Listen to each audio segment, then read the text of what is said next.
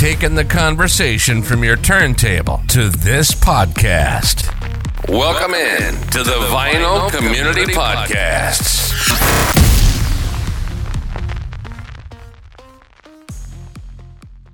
Welcome back, buddies. It's Concert Buddie. The episode that you're about to put eyes and ears on is what I'm calling Collecting from the Inside. I had the great fortune to talk to a fellow member of the YouTube vinyl community and record collector over at the channel Fidelios Frequency. Arnaldo is a veteran, a longtime employee, worker in the music industry for one of the major record labels. And so we got to cover a lot of topics from YouTube, his experience. He's only been doing it a few months, shared trials and tribulations in not only YouTube, but also record collecting as a whole. But then the real crux, the real joy that I had in this conversation was talking about working with passion, be it the passion you have in the work you do, passion for who you work for, passion for the work that you do on a daily basis in many forms. And I found this conversation very enlightening for me personally, my shared experiences with Arnaldo and vice versa. So hopefully that translates well to you and provides value, insight, information, all that kind of stuff, entertainment for your entertainment purposes. Now, that said, if you're seeing this, you're obviously seeing it on the Concert Buddie YouTube channel. Thank you for making the time to watch this. But also, as a reminder, you can take the audio only version of this episode with you. Cheap plug on the Vinyl Community Podcast feed. It's essentially content, how you want to listen to it, when you want to listen to it, where you want to listen to it. Same conversations, just in a more mobile, agile form to consume when you want to. What could be better? Anyway, buddies, this is a great conversation. I had a lot of fun talking with Arnaldo. Hopefully, it translates well to you and makes you think about working with passion in general. We shall see. Anyway, let's get into it, buddies. I am joined by Mr. Fidelios Frequency himself, Arnaldo. Arnaldo, if you're familiar with the vinyl community, Arnaldo has a new, a relatively newer channel. You've been doing it six months, Arnaldo? No, not e- not even. I think it was the first video I uploaded may have been the end of November. Okay, awesome. So, great way to kick it off. What has your experience been like so far? It's been very positive and I want to say a bit stressful. I tend to be a perfectionist, so um, I want to have. I'm trying to pick the right content uh, that might be, that might be of interest to other viewers. I'm trying to pick the content that will attract um, new viewers and varied, you know, uh, viewers from different backgrounds uh, with different tastes. So uh, yeah, I guess probably because I am a newbie uh, in the VC, I am still doing a lot of homework, watching you know other channels, um, whether people that have been doing it for much longer, like the veterans that are doing it for five or plus years, and also the new ones. You know, the recent channels, especially yours, um, to see their their journey, how they're how they're progressing, and because uh, I cringe if I, I, I would cringe if I have to look back at my first video, even though it was like three months ago. So sure, sure. yeah, that those are my first impressions right now. But mm-hmm. overall, it's been positive. Um, I want to say I've gotten some good feedback, uh, some from either peers in the VC community or from members that you know just started subscribing to my channel. Um, very nice comments. Um, people that are learning about things that they didn't know about, and people recommending, you know, their, um, you know, their suggestions, their their picks. Because I did a video on, you know, your year end. Almost everyone did it. Your year end 2022 top albums, sure. you know, and we. I, it was nice to hear what other people also liked, and that I may have missed, you know, because it's there's so much music out there that it's really hard to listen to everything. So I, you know, some people gave me heads up on things that I went and I checked out and I really liked. That's to me is one of the great things about the spirit of the vinyl community is exactly what you said is um, the info share, the best practices about doing the videos, all that kind of stuff. I mean, that's one of those things that fills my cup, right? Um, why did you choose to and uh, to level set for the audience too? We're not just going to talk about YouTube. The real reason I had Arnaldo come on is Arnaldo has a background actually working in the music industry, and we'll get into that. Working, I, I don't want to take words out of your mouth. Working close to your passion or a, a passion in your life, and and that's kind of the theme for the, the, the centerpiece of the talk. But um, just kicking off with YouTube because obviously that's where you can find Arnaldo over at Fidelio's Frequency. Uh, first thing, what? How'd you come up with that name?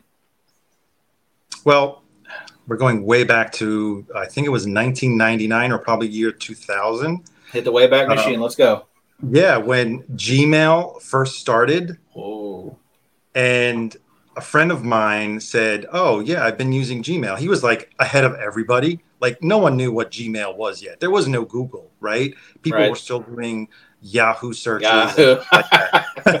so uh, Metacrawler, you remember those? Or, oh, those oh my goodness, uh, Netscape, AOL, and right. IM. Yeah, yeah, yeah, yeah. So, Sorry, we're the, the, olds. The olds are talking here, guys. Sorry, yeah, we're dating ourselves. So my friend was like, "Yeah, I have a Gmail." I was like, "What's a Gmail?" I was like, "Oh yeah, just it's a new account. Sign up." And around that time, I was like, "Okay, I have to pick something." That's going to be cool because my other emails is my first name last name so boring and i have a very first name and last a very long first name so i'm like i'm going to pick something shorter uh, and maybe a little bit anonymous so i was i had just watched and i loved it the stanley kubrick movie uh, eyes wide shut oh, I don't know Nicole Kidman and Tom Cruise. Yes, yes, the masks yes. and yes, okay. Yeah, the password to go to the party was Fidelio, which is the name of an opera. Yes. And okay. I loved that idea. And my here I'm giving away part of my Gmail account. uh, it has the word Fidelio in it. Well, it's oh. kind of obvious because even my channel now is called Fidelio. Sure. sure. And um, I wanted to do a word play on Fidelio, and um, someone very close to me, when I was you know brainstorming, suggested why don't you try Fidelio's frequency since you're going to be doing a channel? Do Fidelio's frequency. And I'm like, that sounds really nice. So there you go. Perfect. No, it's a, it's a great explanation. I think uh, two things. Uh, Eyes Wide Shut, if you're going to go out and rent that or watch it on a streamer, it's an interesting movie. Uh, there, there's there's a, a, lot of questionable content, and I'm just going to leave it at that for the young audience. yeah, that's why I called it a party. you did well. You did well, but I gotta love it because I don't want to get these these reviews on on the podcast saying we, we, took my child to watch this on Netflix, and I can't believe that Concert right. Buddy and Arnaldo recommended this movie. But anyways, you know, you got you got to cover all bases. I'm telling of you. Of course, yeah. But but anyway, so okay, that's cool about the name. So then, what I was about to kick off with was why decide to do videos? Like, have you been watching? Vinyl community content uh, on YouTube for a decent amount of time? Like, what was the inspiration to then going to the other side of the camera? Well, I started watching initially. Uh, I want to say during the pandemic, so it's about three years ago. I started watching because everyone was home and everyone was buying vinyl. You have so much more free time on your hands to do internet searches and stuff like that. So I, I started looking and researching, you know, vinyl shootouts and I started subscribing to a few channels. I can mention them or not if you want, but we can, go for it. Go know, for digress it. on that. Um, I think maybe Mike Ingrooves was one of the first channels that started doing all these shootouts. So I guess he was one of the first channels I subscribed to. Then along came Michael Forty Five, and I think um, the guy you had a few days ago on your channel. Oh, Robert Fifth. Robert. Yes. yes. thank you. I forgot. I forgot the name of his channel. He in in my long list of. He actually he he's very so, brave. He's very brave. His channel just his own name, Robert Fithen. Like he's he's inviting it, no anonymity. Okay, okay, okay. so yeah, and I was fine watching because here I was learning. You know, I was learning about different music. I was learning about different vinyl pressings until through Michael 45, I stumbled across Rachel's Ghost. And started joining and watching, tuning into her live stream in the morning. I want to say probably six or eight months ago. Okay. And after spending, you know, your time in the peanut gallery and sometimes commenting, sometimes, you know, and sometimes just reading and watching and having sure. fun, um, I took the courage and I inquired with Rachel, you know, what, how do you go on a panel? And then I got on, I mustered the courage to get on the panel. And as soon as I was on, already a couple people were asking, "What's the name of your channel?" And I was just like saying, "No, I don't have a channel." And Rachel asked me, "Are you ever going to do a channel? Do you ever think about?" it? I was like, "Well, if I find something that I can contribute to the community, maybe I'll make a video or two. And the opportunity came along. Um, it was actually kind of like, let me try this.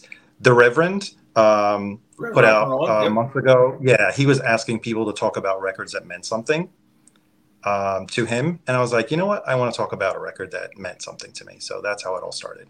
Before we get into collecting, what what would you say are your I wouldn't say your Mount Rushmore of channels, but you already hit on the channels that you watched before getting into this. But now that you're into this, what are the ones that um, you definitely feel like you're leaning into the most right now? It can always change, but right now. Um, yes, I forgot another one, and now it's going to come up because it's one of the channels that I always watch. Oh, good. Uh, Westman um, is another channel that I watch, sure. um, and became almost. He was actually one of the first uh, that engaged um, with me mm.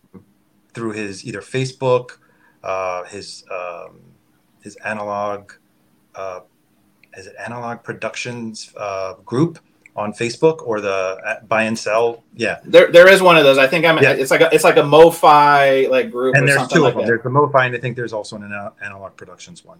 Um, so yeah, definitely. And Steve actually um, is my very first subscriber.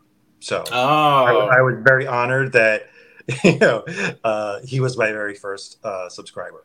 And then, um, Steve, course, if you want to subscribe to me, it's okay. It's a safe waters. I'm just saying. uh, and then, uh, of course, Mazzy. Um, sure. There's a wealth of you know of knowledge uh, from a musical point of view that there's you know so much music that now I realize I'm like, oh my god, all this stuff that he talks about, I have no idea who they are. Sure. A lot of them, and there's a lot, you know. I don't want to leave anyone out because no, no, no, no, no, no. That's a good. We can we can transition from there because to your point, and that's why I said the Mount Rushmore. I I, I really I'll probably abuse the Mount Rushmore analogy. I just because that's like four, right? But but yeah, to your point, if you asked me the same question, I, I would exactly. I would feel bad about leaving because it's not an omission thing. It's just no. There, there's, there's, so much, right? Yeah, like I would like I was telling you, it's like my list of subscription now is becoming longer and longer and longer, and right. I may not be able to get to everyone's video in a timely manner because Definitely. there's like a lot of them now that to watch because they're all very interesting. You know, I want to and Melinda and and Michael 45. There's like there's a lot of them out there. So um, everyone, I I try and take and listen and watch a little bit from everyone. Not take, I mean learn and improve either the way I make videos or you know even learning about music. I try what? and and explore everything. Yeah. Well, you know there is that saying: was it talent borrows, genius steals? So it's okay yeah. if you find it's yeah. okay if you find something that works and you know introduce it into your own video making. I mean, I don't know if there's anyone um, that is truly original that has truly original content. Um, there's people that visually are very beautiful videos and people that are okay, you know, in terms of quality, but they have great content. So, uh, sure. You know, I'm equal opportunity employer. You want to call me equal opportunity consumer. I appreciate that. Yeah. Cool. Well, let's let's talk about collecting, right? So obviously that's kind of what brought you to this dance was music and collecting. And I don't want to put any words in your mouth, but record collecting seems to be kind of where you go. I, I don't I don't know if you collect other other physical formats, CDs probably, maybe yeah. some cassettes. Talk about that. What first of all, how overall, how big is your collection size? I haven't had a count recently, okay. but the last time I counted, um, anywhere between 22, 2200 and 2500. And percentage wise, how much is that as vinyl, would you say? Oh, that's just the vinyl. Oh, yeah. I'm not. I didn't count the CDs. Okay. Okay. Uh, there's probably another 2,000 CDs, probably. Uh, I mean, they overlap. There's things that I have on CD, then I have on vinyl too, and things that I only have on CD.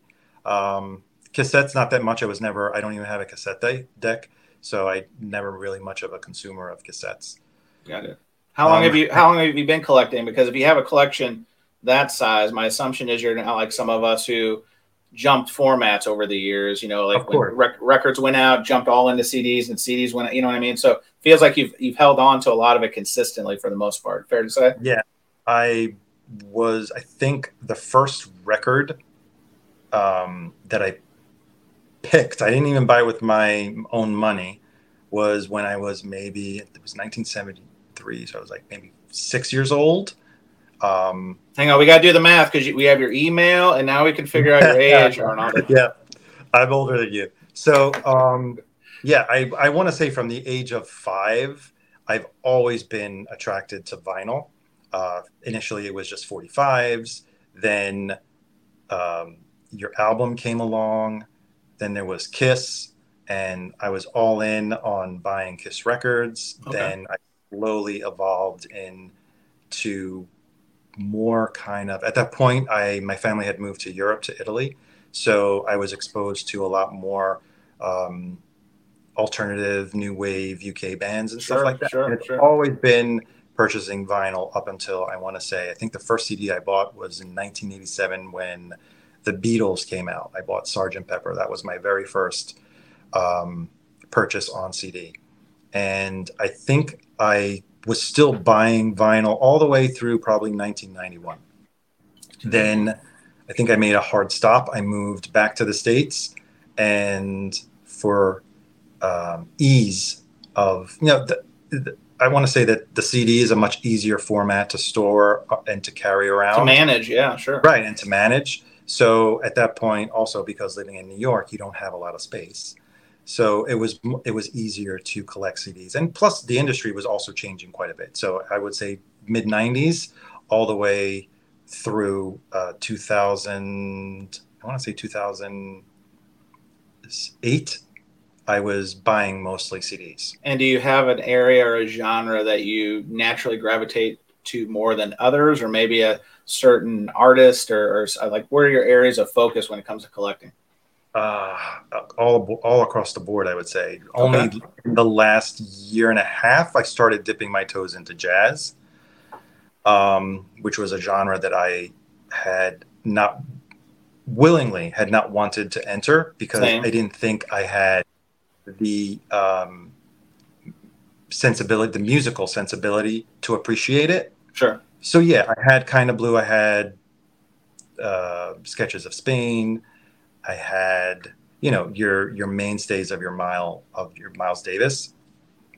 But other Blue than Train, that, that, kind of stuff, right? I didn't even have Blue Train.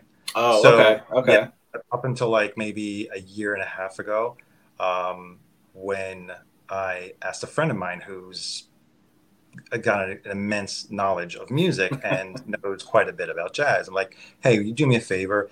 I'm going to send you. I sent him a bunch of, I think, four or five different top lists from various publications. Um, he really didn't need that because I asked him like, "Hey, can you come just compile a list of a hundred albums to start off a jazz collection with?" So you know, um, I started off but with those, but I veered off quite a bit because I started liking, realizing what I liked, which which which were the um, artists, the types of jazz that I started liking, and sure. then I kind of to venture off and dig a little deeper, you know, into Coltrane, into Miles, and stuff like that.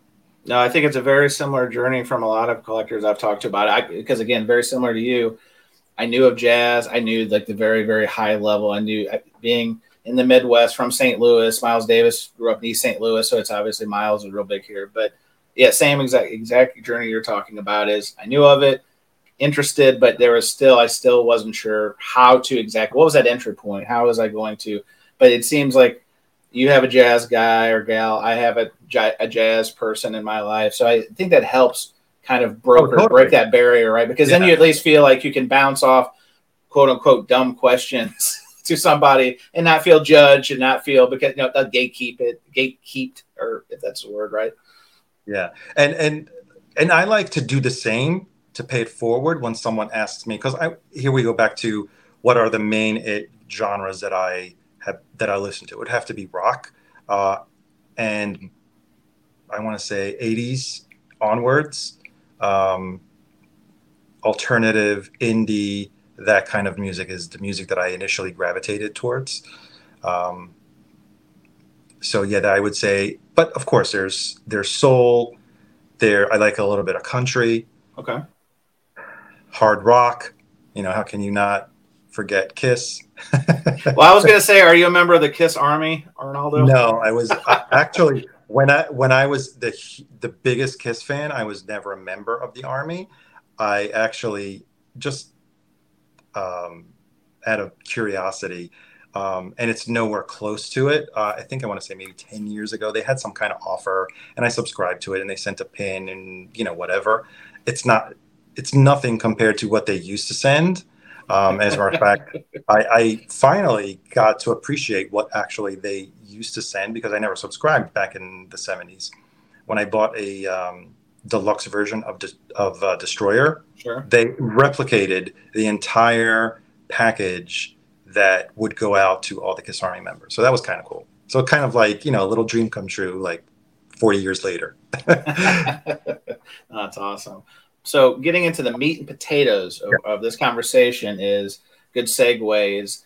Love music, deep collector. You're really, you know, equal opportunity consumer, equal equal genre consumer, like we talked about before. But you actually work in the industry. So tell us about high level what you do and is it something that you were drawn to outside obviously we all have bills to pay and that sort of thing was it something that you're like i want to work close to something i'm passionate about or did it just kind of happen by happenstance? No it was actually intentional. Um, again i asked myself the same question. After graduating from grad school uh, i decided well i'm in i live in new york city. Uh, what better place to not further my passion about music? Um, and armed with a graduate degree, I figured I'm like, yeah, I guess it could be a good entry card uh, to do, you know, or get close to that environment. And it did. It gave me actually a foot in the door because I have a background in finance. Okay. And I actually started off. Um, I gravitated. It was the first foot in the door that I had in uh, auditing royalties. So I was on the side of the artist. I was for the good guys auditing the labels, the bad guys who, who supposedly weren't being fair to the artist. Um, so I did that for a few years and unfortunately got tempted by the devil and moved over to the label side um, where I did royalties. But I always tried to keep it honest and make sure that the artist got paid what was right you know, sure, sure, sure. Not not try and not make enemies because a lot. Let's let, us let us be very clear. I'm going to have to actually not. I, I just want to be honest about the fact that everyone makes mistakes. Labels makes make mistakes. If an artist was underpaid, most likely it's due to a system mistake or a human error that mm-hmm. calculated something. Incorrect. It's not diabolical plan. It's not diabolical, right. intentional. Now, if the intention we're talking going way back, um, to the 60s, 70s, even 50s, the way agreements and contracts were, with artists were structured, maybe there was a different mentality back then. Um, sure. And you could say the same thing about the movie industry, right? Of course. Of um, course. Back in the 20s and 30s, art, um, actors were contract actors and they had That's to do right. a number of films.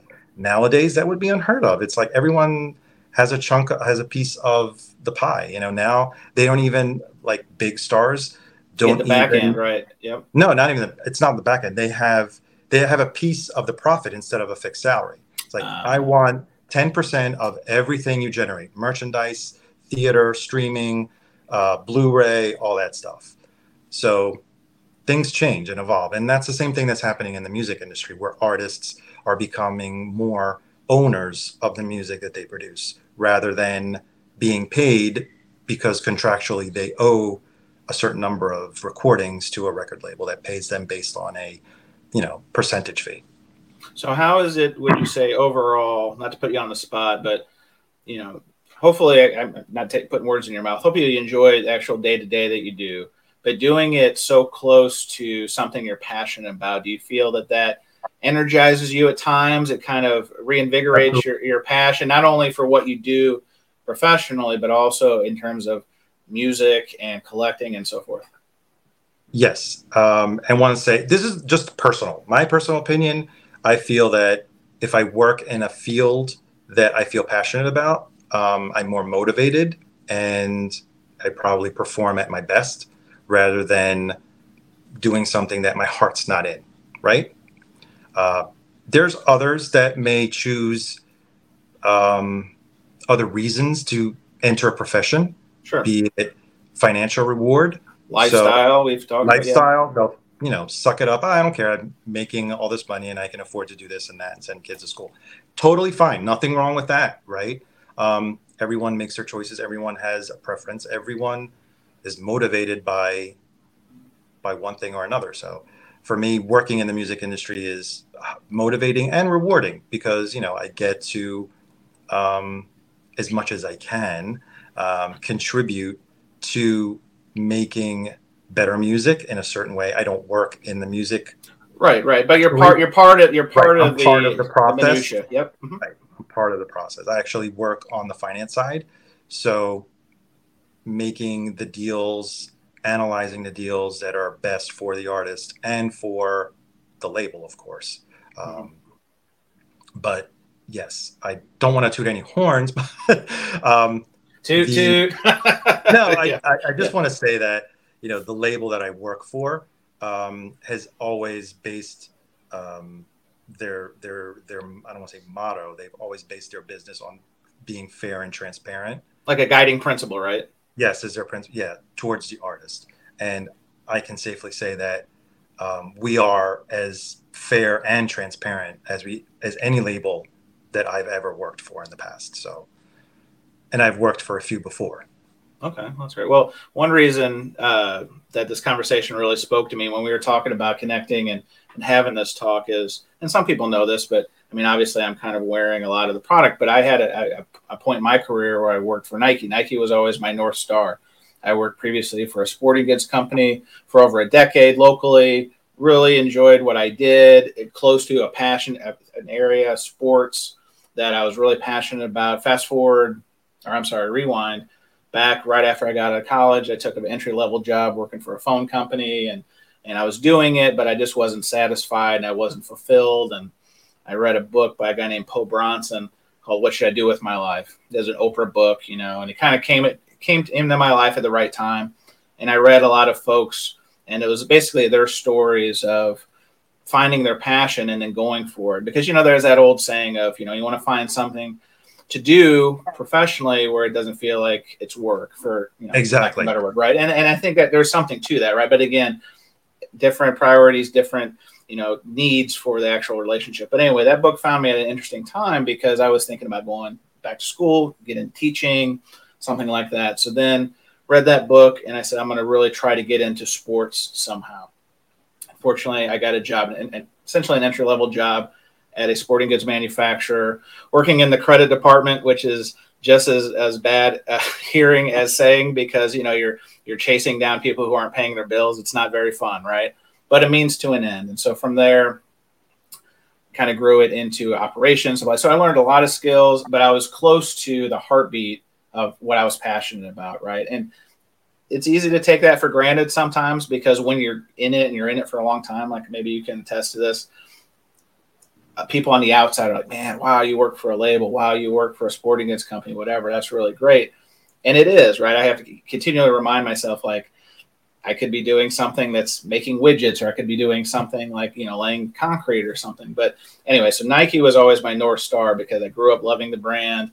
Obviously, a great job of marketing their products. And I grew up in, in a very rural area where getting that Nike pair of basketball shoes every year was a big deal. So, long story short, I got an opportunity, and I really I was happy where I was at the sporting goods company, but I got an opportunity to work for Nike corporate for a couple of years. And what was interesting is, you know, I thought I'd made it. This is exactly what I wanted to do, who I wanted to do it with, and I found myself kind of, I would say, I guess, burning out to it a certain extent because I was I was just so passionate about it, and I was so I wouldn't say consumed, but I was just I wanted to do a good job so bad because this was it. I had made it. I had made the Yankees. I you know this was it. and, and for me, you know, Nike delivered in a lot of ways. It fell short in a lot of ways, like uh, like like any company, right? Because it's a giant corporation, and a lot of things I wasn't used to because I, I thought I was going to come in with the subject matter expertise and my experiences and my skills and really set the world on fire. And that's not exactly what happened. so, but reason I'm talking about this is because I had to take my shot. I took my shot, and I loved working close to my passion. But I feel, for me personally, I was it was like the story of Icarus. I flew too close to the sun, and then I realized, okay, maybe that's not exactly what I need for balance in my life, for uh, sustaining my professional aims, that sort of thing. So when we talked, and I learned that you worked in the music industry, one of the first things I thought of was, does he like it? Does he enjoy it? Does it fill his cup? Does he feel a lot of these things that I felt in my journey? So, hearing all that, you've heard some of it a little bit beforehand, but hearing that, how would you relate? Do you feel, do you understand some of that, some of that angst? Do you understand, or is it a different story in a different industry like yours? Well, I mean, it's it, it's not it's not fantastic every day, you know. There's, of course, there's days that are more challenging. There there's days when I'll you know get very frustrated with the process, get never with the people. I work with a great group of people and I love that. Um, but there are days when I'm like, the politics gets in the way, like company okay. politics. Um, and and I'm sure that happens everywhere, right? That of happens course. in every company. Anywhere so, you go, yes. Right. So there there there's days when it's great and there's days when you know they're a little bit more challenging let's call them. Uh, there's you know your ebb and flow. There's your very crazy busy days. And then there's your, your, days where it's like okay it's manageable. You know what i mean? But i, I can totally relate. I mean it's uh, i there are temptations out there where probably i wonder and think oh man i could do like the same job for another company and get paid maybe almost twice as much. Why am I doing this? Sure. but then it's I've been on that side because I did have a brief stint where I, I left the music industry and then came back. And I worked for some great people, great companies, mm-hmm. but also nightmare bosses. Mm-hmm. And I'll be like, you know, um, I don't care how much you pay for me, baby.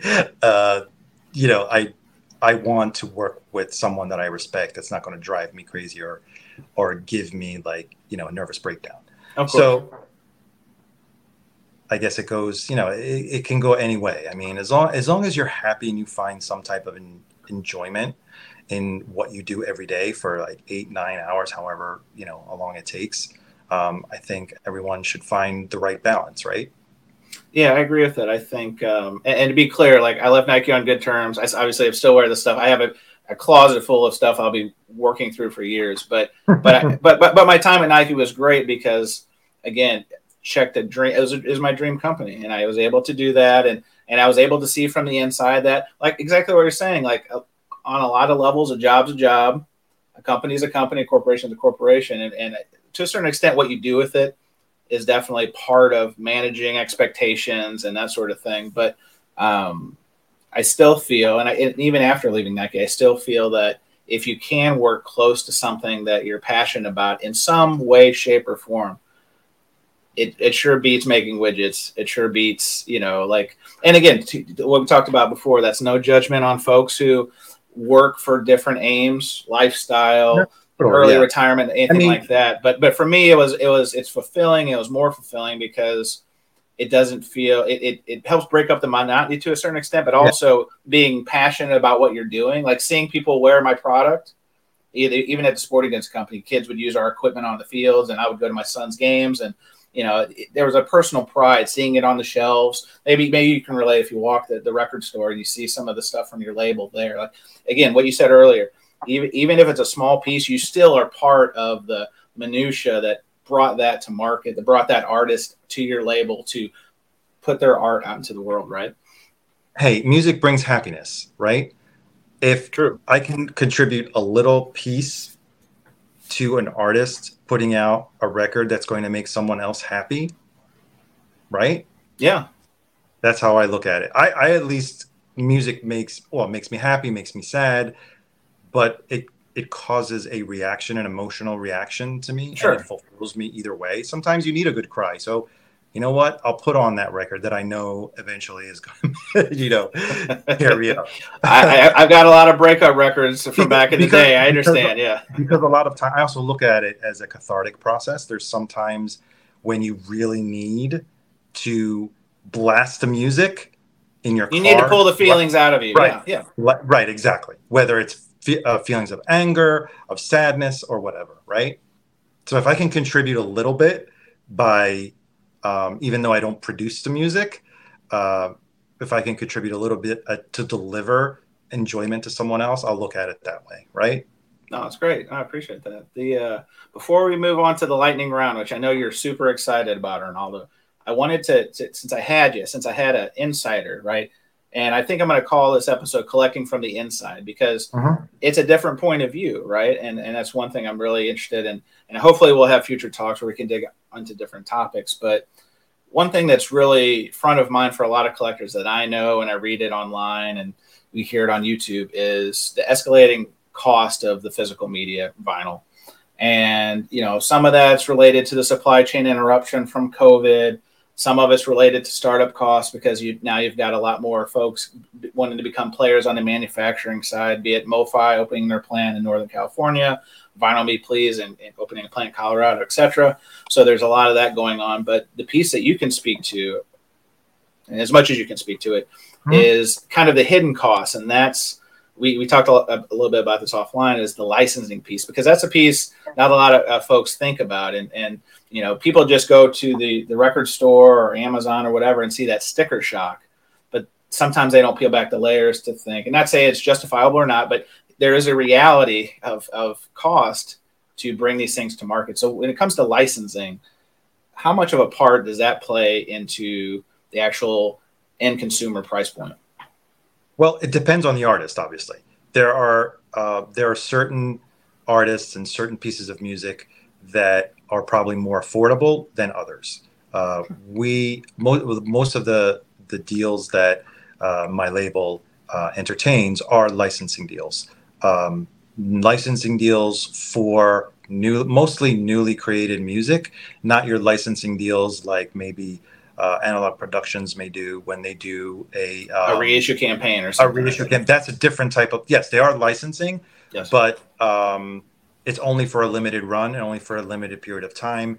We'll enter into agreements for multi- maybe multiple albums, but all of those will be structured based on a license, whereas the artist retains the ownership of the masters, and the deal is structured in a way so that the artist, um, if recoups all the advances, because artists, of course, are always given an advance, your startup cost for recording or even an advance on earnings. Mm-hmm. Once those costs get recouped and the term is over, they can decide to renew or take their masters and have someone else reissue those albums or reissue them themselves.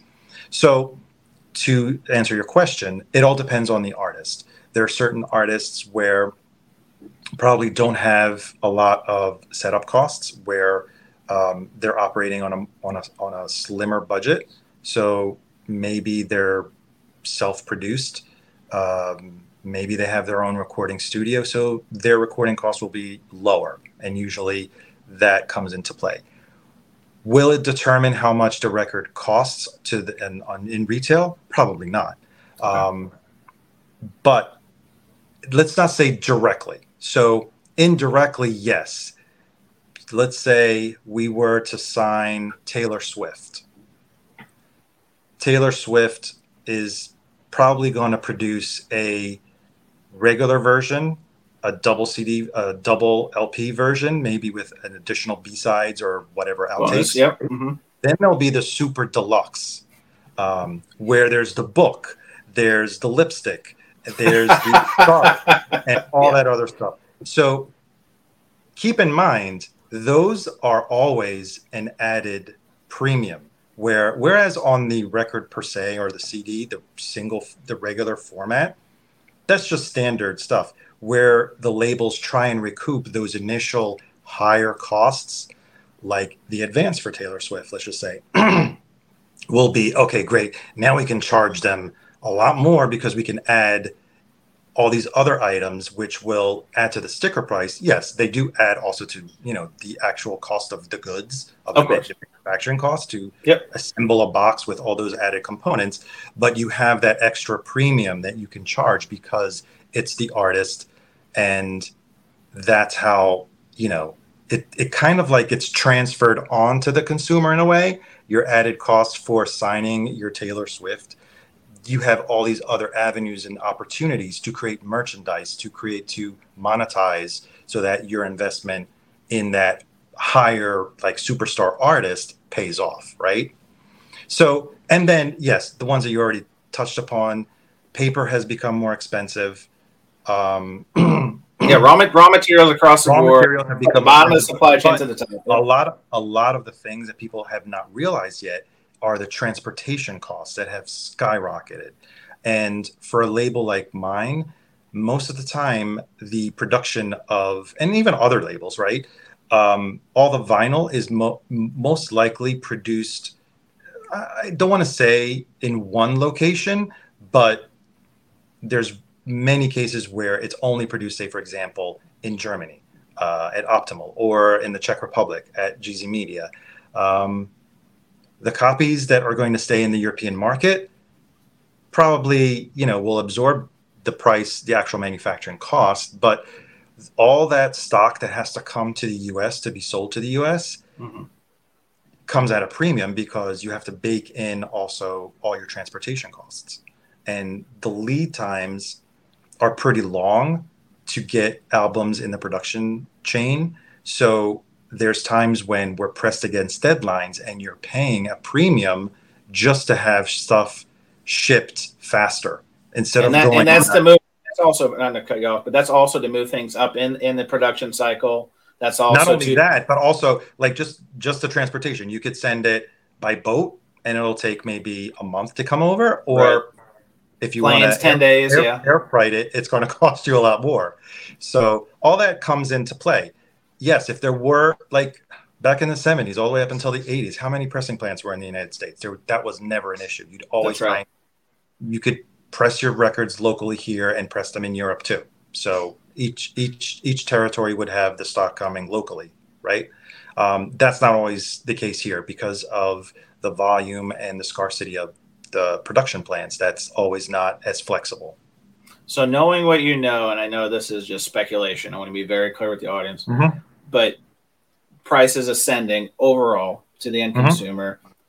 Do you see a, an avenue or a future where they actually recede and actually come back down, or do you think this is the new normal? They could come back down.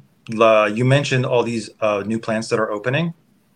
Remember, stock that we produce in Europe um, to have shipped over to the US comes with that added transportation cost.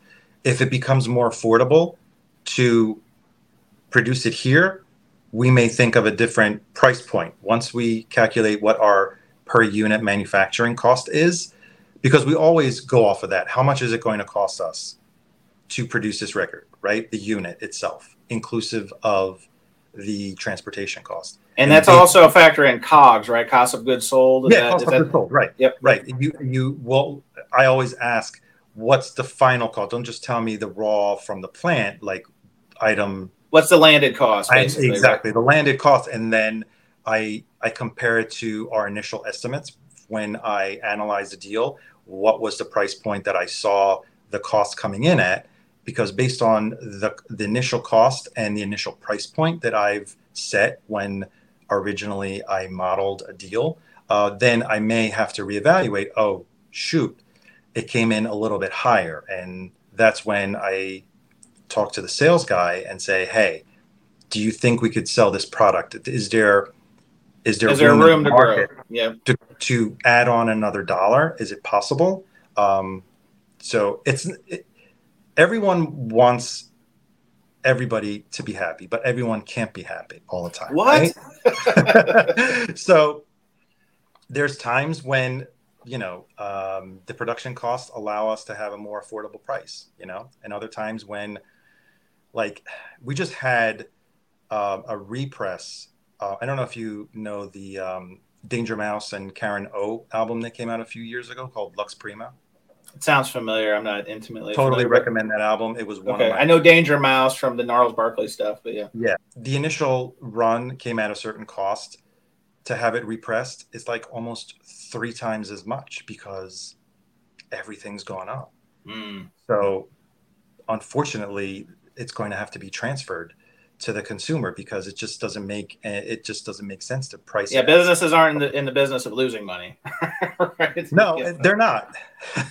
sorry, sorry, sorry, audience, sorry, buddies. I'm sorry to break it to you, but you know, as much as as as Arnaldo would love to keep the price points the same, sometimes, unfortunately, these things slide. So, man, I could really talk to you for a long time on this, and hopefully, you'll come back and we'll we'll be able to dig deeper into some of these things. But for the sake of time and your time, also, let's get to the lightning round. Let's just crank out some of these jammers. So, as a collector, as a music fan, as a record collector, more importantly, what was your favorite or most memorable find? Weeks ago, probably last month, when I came across um, I don't like to use the word grail because it's very subjective.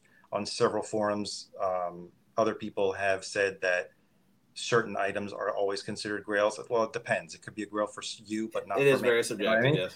So for me, I'm a big Smiths collector. I came across a piece that I had never ever seen. I've never held a copy in my hand, never seen displayed in a store. Sure, sure. Um, and it was an Australian pressing of a 12 inch of um, Ask with uh, an alternative cover. Um, the music, I believe, is the same, but the cover is totally different. Um, and I debated quite a bit, Mhm. but I had to leave it because oh, I I couldn't justify the price tag on it. As this, rare, this is this is a finance guy right here. right. so as much as I wanted it in my collection, I I couldn't bring. I, I may never see that again, you know, unless the guy comes back to the same because it's a recurring um, record fair. Okay. Um, so unless he sells it at another record fair, because they all kind of like do a circuit, he comes back and it's still there, and I can haggle him down to half the price. that's true. Uh, that's true. That's, That's, what good- I would uh, realistically pay for it. That's what it's worth. I'm not, you know, it. th th he wasn't price ga- gauge gouging me at all. That's what it's worth. Actually, it was. If you consider that they're only available in Australia and you add the shipping costs, it was probably actually a good deal because you had it right there. You didn't have to wait for it, and you didn't have to pay for shipping charges. So yes, that is something I did not pick up, but I did find at another record fair um, an original pressing of the first Joy Division album. okay.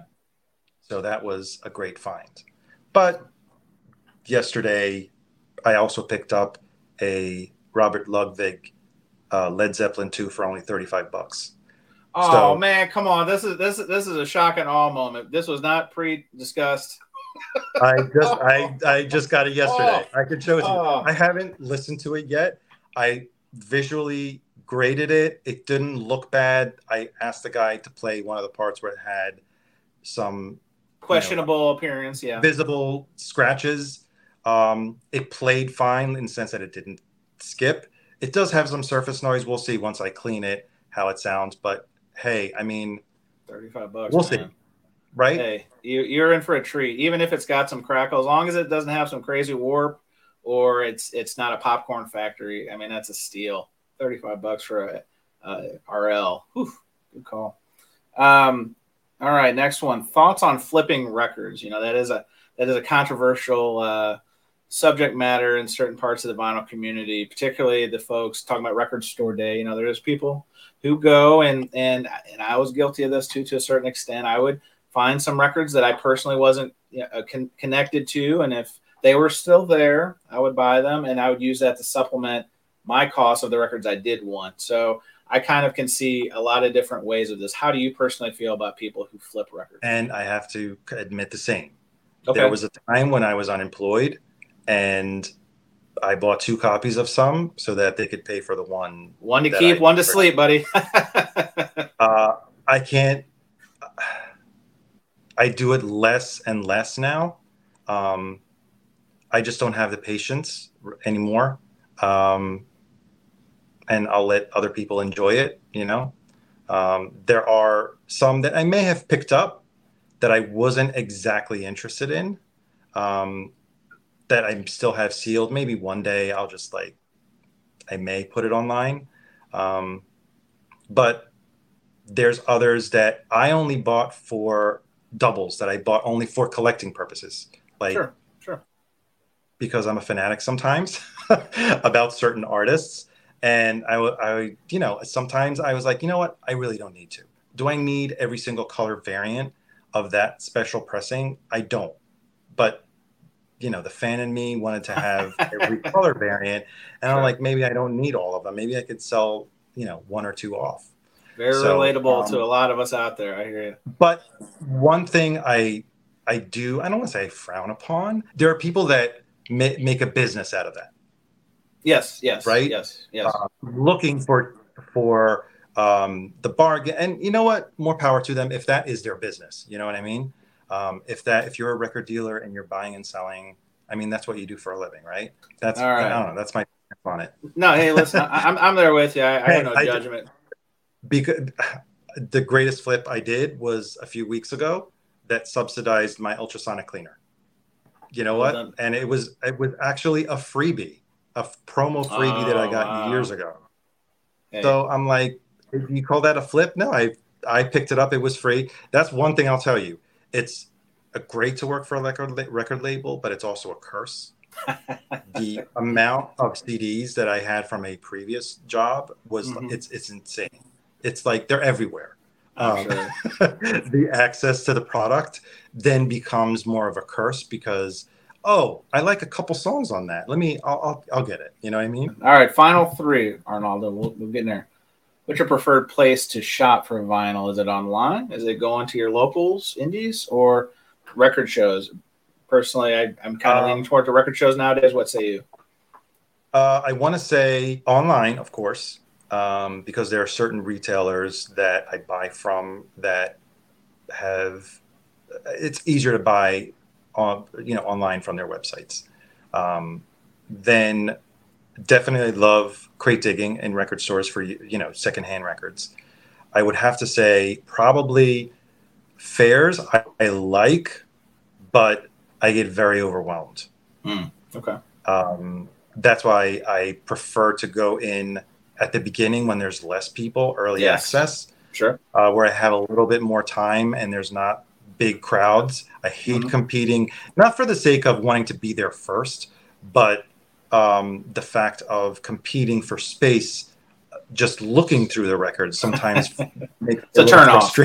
Yeah. right get it. not a turn off it, it frustrates me because then you know then there's people like reaching over and looking at oh you're going to get that and i'm like i'm still thinking about it i, I need to do my research Right. Right. so it, yeah that puts a it, it, it it's it has it adds a little bit more pressure and it, it takes away from the en- you know the, en- the enjoyment of record shopping which i love when it's your local record store that you know i the the few that i uh, usually go to where i can do it calmly right you know what i mean All right. Last two. Biggest pet peeve in the hobby that you have right now. Some people would say how you know storage Dude. records are like they put the record behind the jacket. Is it the oh people? no I, it- I thought i thought you meant uh, no number one is seam splits oh my gosh.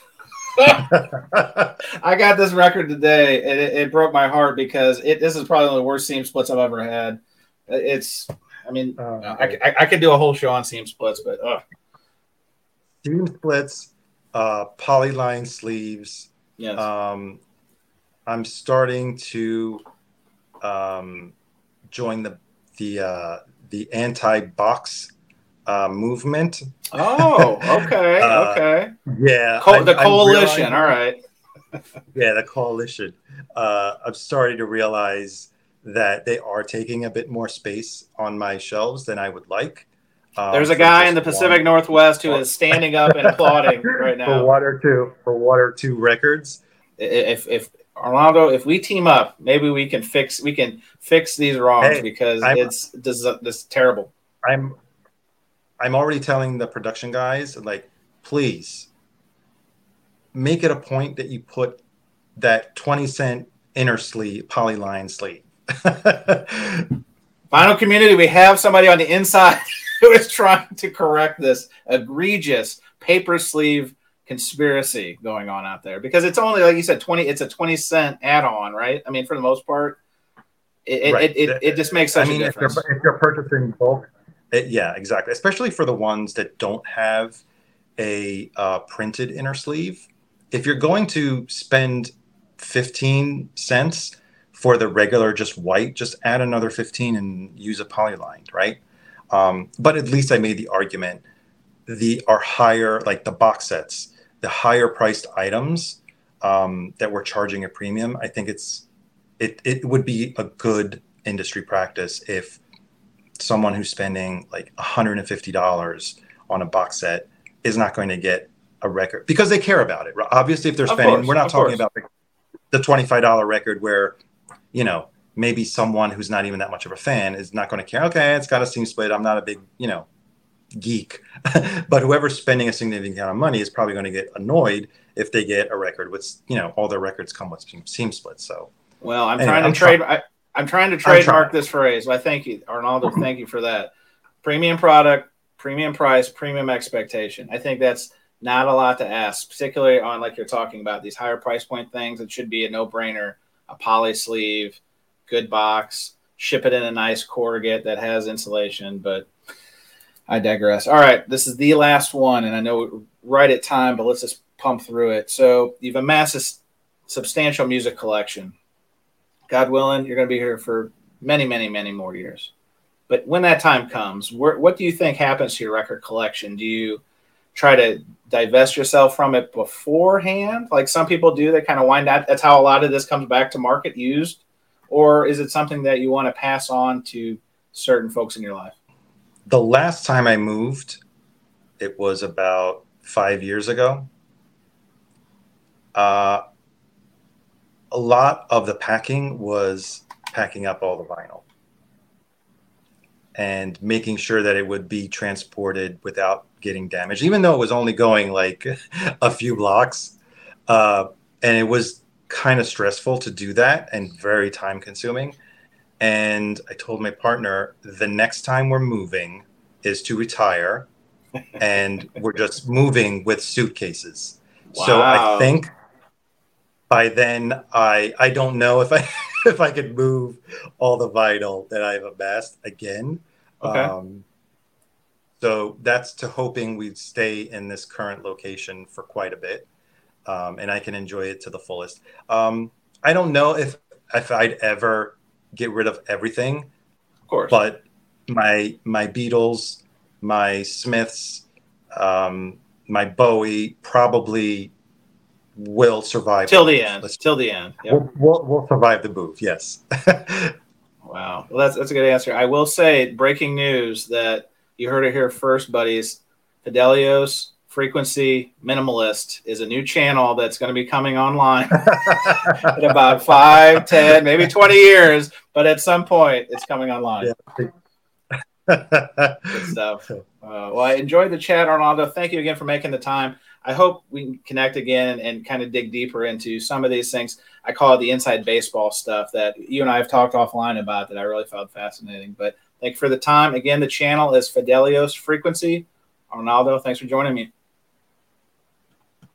It was great being here. Thanks for having me. And that was another trip around the turntable. Thanks for listening to Vinyl Community Podcasts.